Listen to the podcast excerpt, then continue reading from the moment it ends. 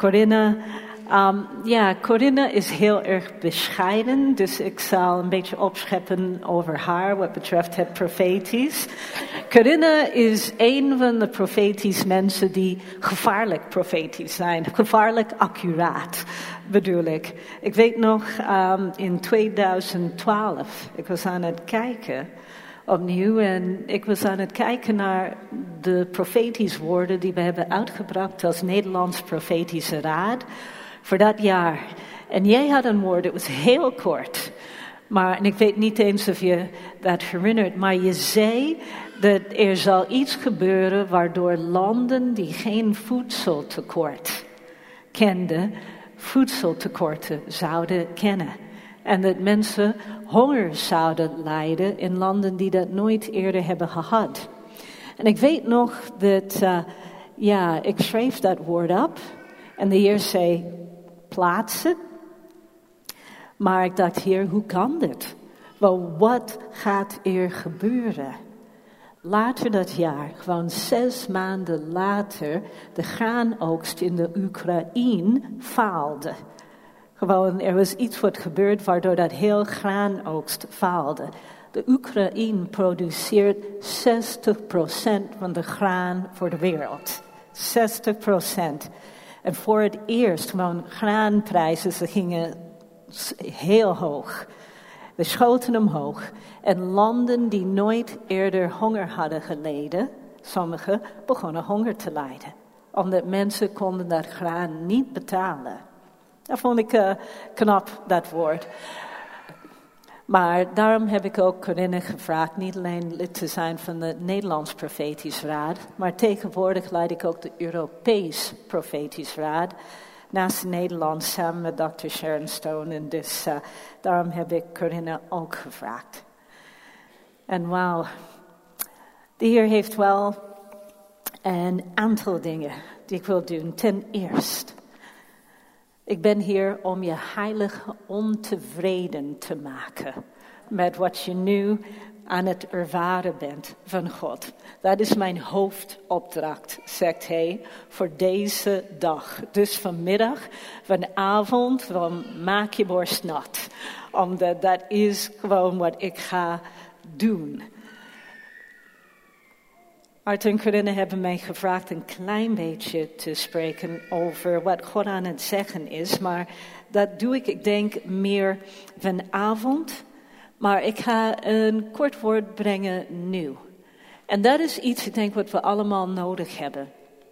Niet zo lang geleden had ik een zeer confronterend ervaring. Waarom? Omdat een jonge man, hij was 21, en ik vond hem zo jong, maar hij voelde zich zo volwassen. En hij is een volwassen iemand. Maar hij was hevig gefrustreerd. En hij kwam naar me toe en hij zei, Arlene, kan je mij uitleggen? Hij zei, iedereen zegt van dat mijn generatie de toekomst is. Maar hij zei, ik ben hier en ik sta nu voor jou. En hij zei, dus als dat zo is, is de toekomst nu. Hij zei, het is niet ergens in de ver toekomst. Hij zei, de toekomst is nu. En ineens realiseerde me, dit is de Heer die nu aan het spreken is door hem heen. Tijdens corona, inderdaad, we weten alles veranderd. Dat hoef ik jou niet te vertellen. Dingen zijn wel veranderd. Maar zelfs voor corona, meerdere van ons waren aan het profiteren van dit is een ander tijdperk. Deze decennium zal anders zijn. En aan het eind van deze decennium zal de wereld heel anders uitzien dan daarvoor helemaal anders. Aan het eind van deze decennium, ik zeg het nu al, en dit is niet eens profetisch, omdat je kunt kijken naar de cijfers om dit te zeggen, maar aan het eind van deze decennium zal China de wereldleider zijn. Dat is gewoon zo.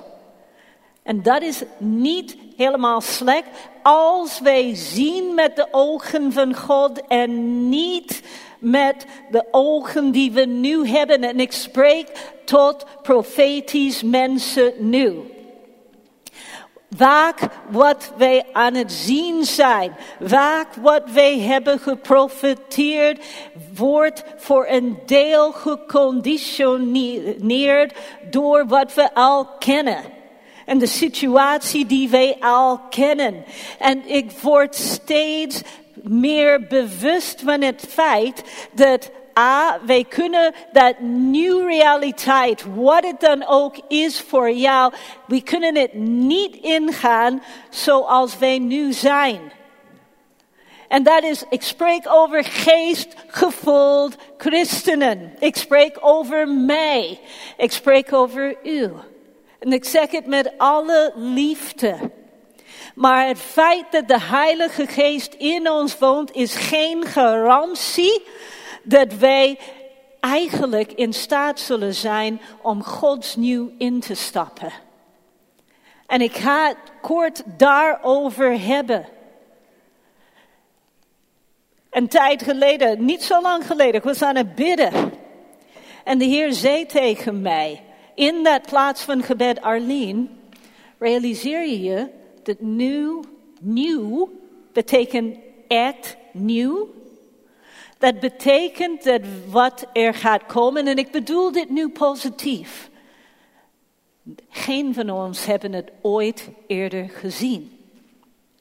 En daarom is het zo ontzettend belangrijk dat wij de stem van God kunnen verstaan nu, in deze tijd. Anders zullen wij misschien wat God aan het doen is tegenvechten. Waarom? Omdat het onbekend is. Ik ga een aantal voorbeelden geven. De Heer daagt mij ook zelf uit. Hij zei, Arlene, als jouw beeld van revival, dat revival is wat er toen met T.L. Osborne gebeurd was. Hij zei, dan is je beeld van revival niet groot genoeg voor wat ik ga doen. De Heer wil, er is aan het zeggen van beperk mij niet. Met wat we aan het doen, met wat hij kan doen. Hij zegt ook gewoon, hij is aan het zeggen, geloof ik, dat glorie anders uit zal zien in deze tijd. Zijn glorie zal anders uitzien. Ja, de genezingen en de bevrijdingen, die dingen zullen blijven. Die maken deel uit van het koninkrijk, wat zichtbaar wordt op aarde. Maar er is een ander deel van het koninkrijk, wat zichtbaar gaat worden op de aarde. En dat deel van het koninkrijk wat zichtbaar gaat worden, is dat God mensen bovennatuurlijk ideeën zult geven voor verandering in de maatschappij. Oké, een kwart van de mensen geloven dat. Prima, in ieder geval is een goed beginpunt. Maar bovennatuurlijk ideeën voor verandering te brengen in de maatschappij. Nou, toen ik werd grootgebracht, en ik vind het interessant en belangrijk om dit te zeggen, omdat donderdagavond was ik in Rotterdam in een hotel dichtbij uh, de haven voor de uh, nieuwe Mercy Ship, uh, die nog hier is. Maar ik zat aan tafel en iemand zei tegen mij, weet je Arlene, ik word opgevoed met het idee, de gaven van de Heer zijn niet voor deze tijd. En, en hij zei, dat, dat, zo ben ik opgevoed. En een ander man zei, maar dat, dat vind ik ook. Dat vind ik. En hij zei gewoon, weet je, we moeten ons alleen maar richten op mensen tot bekering zien komen, omdat aan het eind zal alles in de fik gaan. Zo ben ik opgevoed. Maar niemand heeft me ooit verteld dat in Johannes 3, vers 16, waar het staat, God heeft de wereld zo lief gehad, dat dat woord voor wereld is niet etnos of mensen alleen maar, maar kosmos. Dat betekent God heeft heel de wereld lief gehad. Dat betekent dat dingen interessant nu worden. Waarom? Omdat wij hebben de mandaat om niet alleen mensen te discipelen. Dat zullen we altijd blijven doen. Dat blijft altijd belangrijk. Maar nu zegt God, mijn geest is in u. En ik stuur u de wereld in om een verschil te maken een verschil te maken, een verschil te maken. Als je hier bent met mijn huidskleur, vraag je te staan. Als je een beetje kleur hebt. Als je een beetje kleur hebt, vraag je te staan. Alright. Je handen omhoog. Vader, in de naam van Jezus, ik spreek het nu uit over uw volk. Vrijheid, vrijheid, vrijheid. Heer, elke geest van slavernij. Heere God, die uw volk gebonden houdt. Hier wordt nu, of krijgt nu het bevel in Jezus' naam. Verlaat deze mensen nu. In de naam van Jezus. Vader, elke geest van slachtoffer zijn, verlaat je nu in de naam van Jezus. In Jezus' naam. En de Heer spreekt over jullie. Hij zet nu een geest van onder, wow, ondernemerschap vrij in jullie. Ondernemerschap. In de naam van Jezus. De mensen die het minst het verwachten.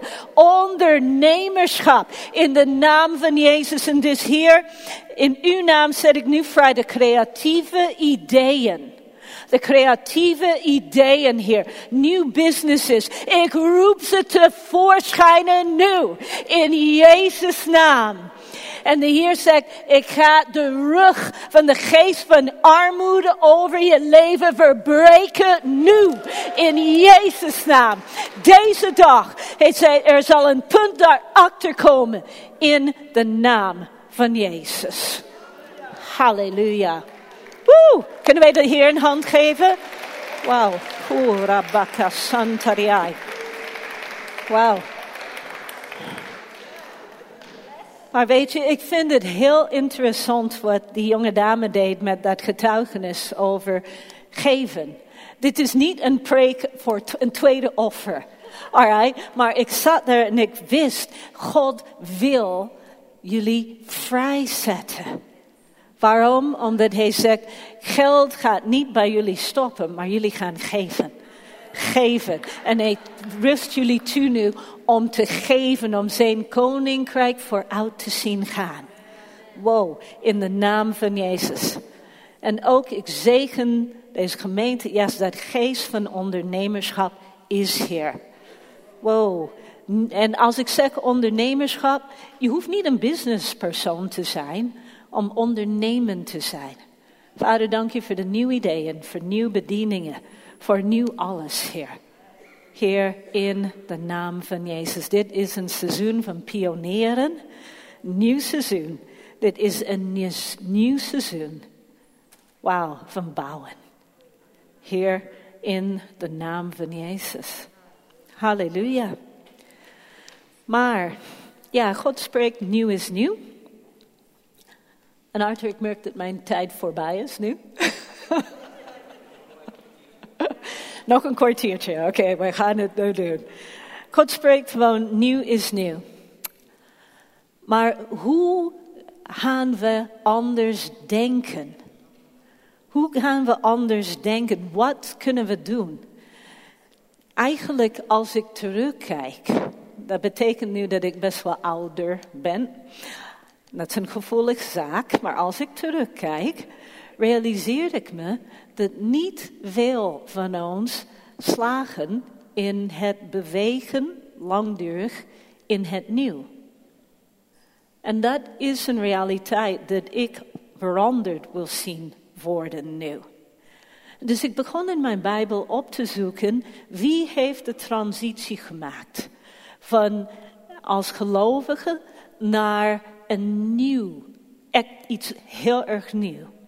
Weet je, er zijn heel weinig mensen te vinden in de Bijbel die dat hebben gedaan. Maar een van de mensen is Nicodemus. En dus ik ga heel kort daarna kijken, Johannes hoofdstuk 3. Jezus' gesprek met Nicodemus. Johannes hoofdstuk 3. Senteria.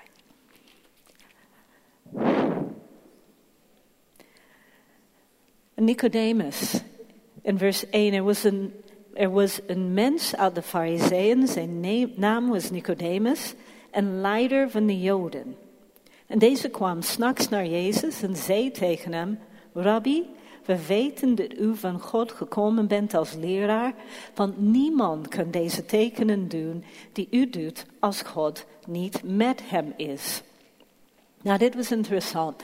Nicodemus, hij was een leider van de Joden. Eigenlijk wat dit betekent is dat Nicodemus niet zo niet een gewoon fariseer was, maar hij was echt een van de hoogste fariseërs in het land. In vers 3, Jezus antwoordde en zei tegen hem, voorwaar, waar, ik zeg u, als iemand niet opnieuw geboren wordt, kan hij het koninkrijk van God niet zien. En Nicodemus zei tegen hem, hoe kan een mens geboren worden als hij oud is? Hij kan toch niet voor de tweede keer in de schoot van zijn moeder ingaan en geboren worden? En Jezus antwoordde, voorwaar, voorwaar, ik zeg u, als iemand niet geboren wordt uit water en de geest, kan hij het koninkrijk van God niet binnengaan. En wij kennen dat gesprek verder. Wat gebeurt hier nu? Nicodemus, een van de sleutels, omdat Nicodemus was een van de weinige fariseërs die Jezus aannam, die Jezus aanvaarde als Messias. Voordat wij te kritisch zijn op de fariseërs, is het belangrijk dat wij realiseren dat de fariseërs, zij waren degene die geloofden dat God in staat was om bovennatuurlijke dingen te doen. In andere woorden, zij waren de pinkster en charismatische mensen van hun tijd. De Sadduceërs die geloofden niet in de bovennatuurlijk wonderen van God, maar de fariseërs wel. En zij kenden de schrift heel erg goed. En toch, toen Jezus de Messias daar stond, voor hen, de Messias waarop ze millennia lang hadden gewacht, de meeste fariseërs konden hem niet aanvaarden. Waarom? Omdat ze een denkbeeld hadden van hoe dingen moesten gaan. En ze konden niet over hun denkbeelden stappen. En dat is een gevaar waar we allemaal voor ja, vatbaar zijn. Ik ook, als profeet.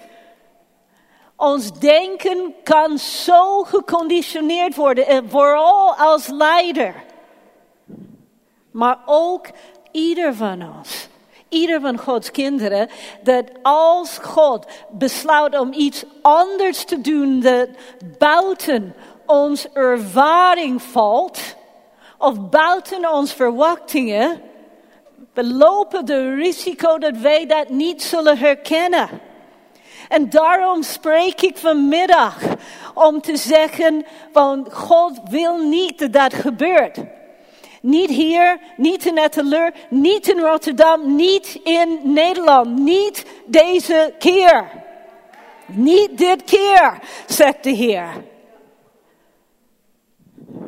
Niet dit keer. En zo, wat was één sleutel voor Nicodemus? Nummer één, nederigheid. Hij kende de schrift, maar hij, ja, het feit dat hij naar Jezus toe ging, in ieder geval dat was een outing, of het gaf outing aan het feit dat hij wist dat hij niet alles wist. Albert Einstein heeft gezegd, er is niks gevaarlijker dan iets wat we geloven dat de waarheid is, wat het niet is. En ik spreek nu niet over het evangelie. Ik spreek niet over, Jezus is de enige geboren zoon van God.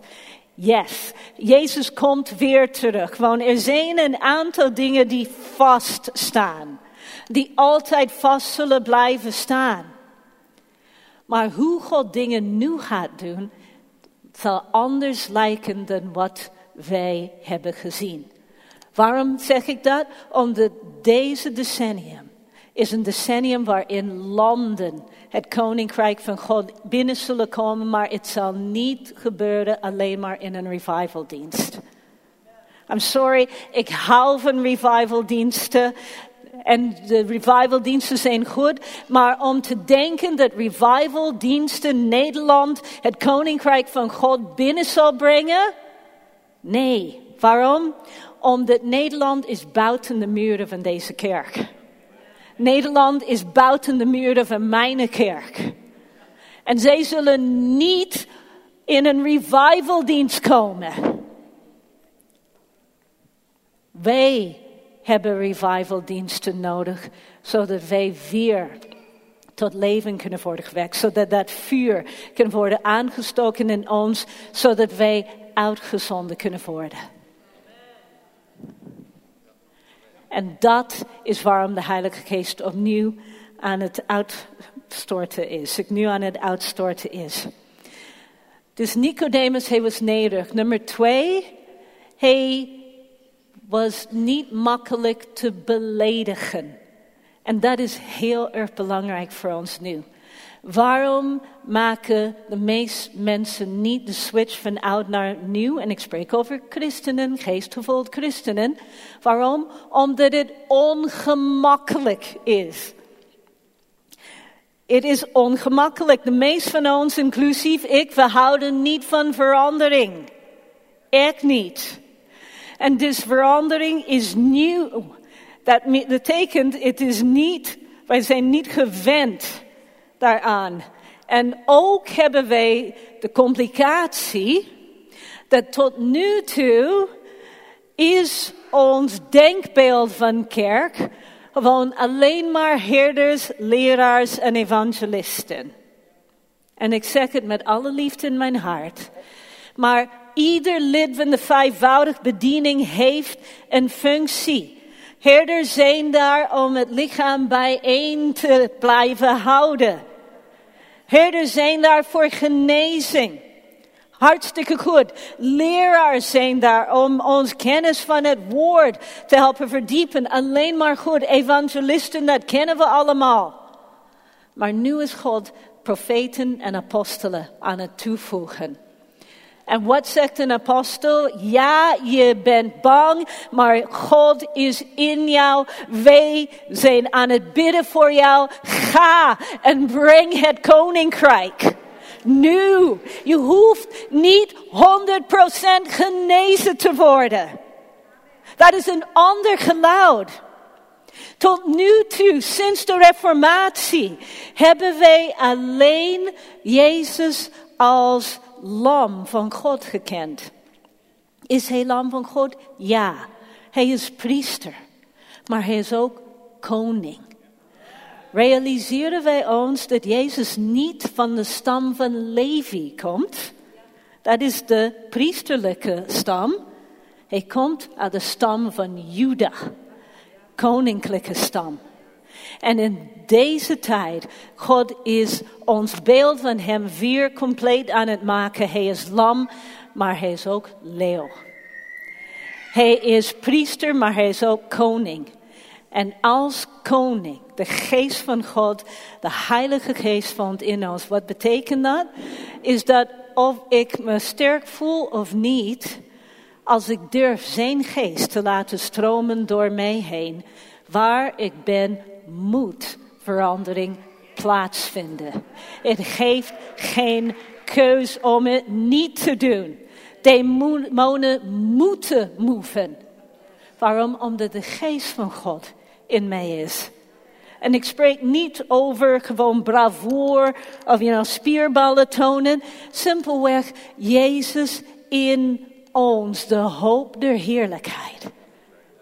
En als we hem laten stromen, is alles mogelijk. dat is niet maar leeg gepraat. Ik ga daar vanavond meer in. Ik heb gezegd, Nicodemus liet zich niet makkelijk gewoon beledigen. Jezus zei later in Johannes hoofdstuk 3, toen Nicodemus zei, nou, hoe kunnen deze dingen gebeuren?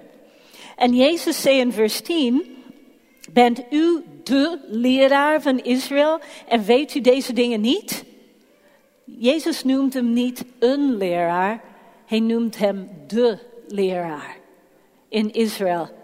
Jezus zei tegen hem in mijn taal, hoe dom kan je zijn? In de cultuur van die tijd was Jezus heel erg onbeleefd tegen Nicodemus. Maar in plaats van op te staan en weg te lopen, wat deed Nicodemus? Hij bleef. Oeh, hij bleef. En hij liet Jezus hem aanspreken. Hij stond Jezus toe om hem aan te spreken. Jullie als gemeente zijn in een periode van verandering. Reken maar op, we zijn allemaal in een periode van verandering. Reken maar op dat op een gegeven moment gaat het schuren. Waarom? Omdat alle verandering doet dat met ons. Alle verandering. En waarom spreek ik dit uit? Omdat geloof dat de Heer wil dat jullie dit weten. Waarom? Omdat als wij dat beweging van wat we kennen naar wat God voor ons heeft in dit nieuw seizoen willen gaan maken met succes, dan moeten wij van tevoren bereid zijn om een gevaarlijk gebed te bidden. En dat ga ik nu met jullie bidden. En ik ga jullie laten weten wat ik jullie ga vragen te bidden, zodat je weet waarvoor je tekent. Omdat uh, het wordt uh, spannender vanavond. Maar dit is de voorbereiding daarop. Eigenlijk, wat verhoogt de kans dat wij dat verandering met succes maken? Het feit dat wij een besluit nu nemen, dat we bereid zullen zijn om oncomfortabel te zijn. Dat we bereid zullen zijn om uit ons comfortzone niet alleen te stappen, maar te blijven. Ter wille van de eer van zijn naam. In ons gezinnen, in ons levens, in ons gemeentes en in dit land. Kunnen we staan alsjeblieft? Korabakasantai. En weet je, als je niet weet of je bereid bent, de Heer kent je en Hij houdt van je. En je kan eerlijk tegen Hem zijn en zeggen, Heer, ik weet het niet, maar ik wil. Ik wil. Help mij. En Vader, in de naam van Jezus. Vader, ik zegen nu mijn broers en mijn zussen, Heer. Heer, het is een nieuwe tijd voor Rotterdam. Het is een nieuwe tijd voor het zuiden van dit land.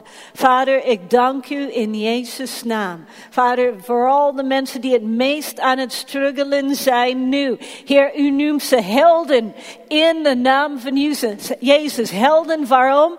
Omdat Heer, u gaat ze gebruiken om anderen ook tot genezing te zien komen. Vader, dank u voor uw versneld werk van genezing lichamelijk, maar ook emotioneel. Angst bijt in de naam van Jezus.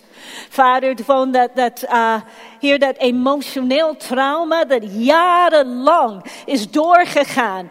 Heer, dank u wel in Jezus' naam. Ik kan zeggen dat komt tot een eind nu in de naam van Jezus. Een eind nu in Jezus' naam.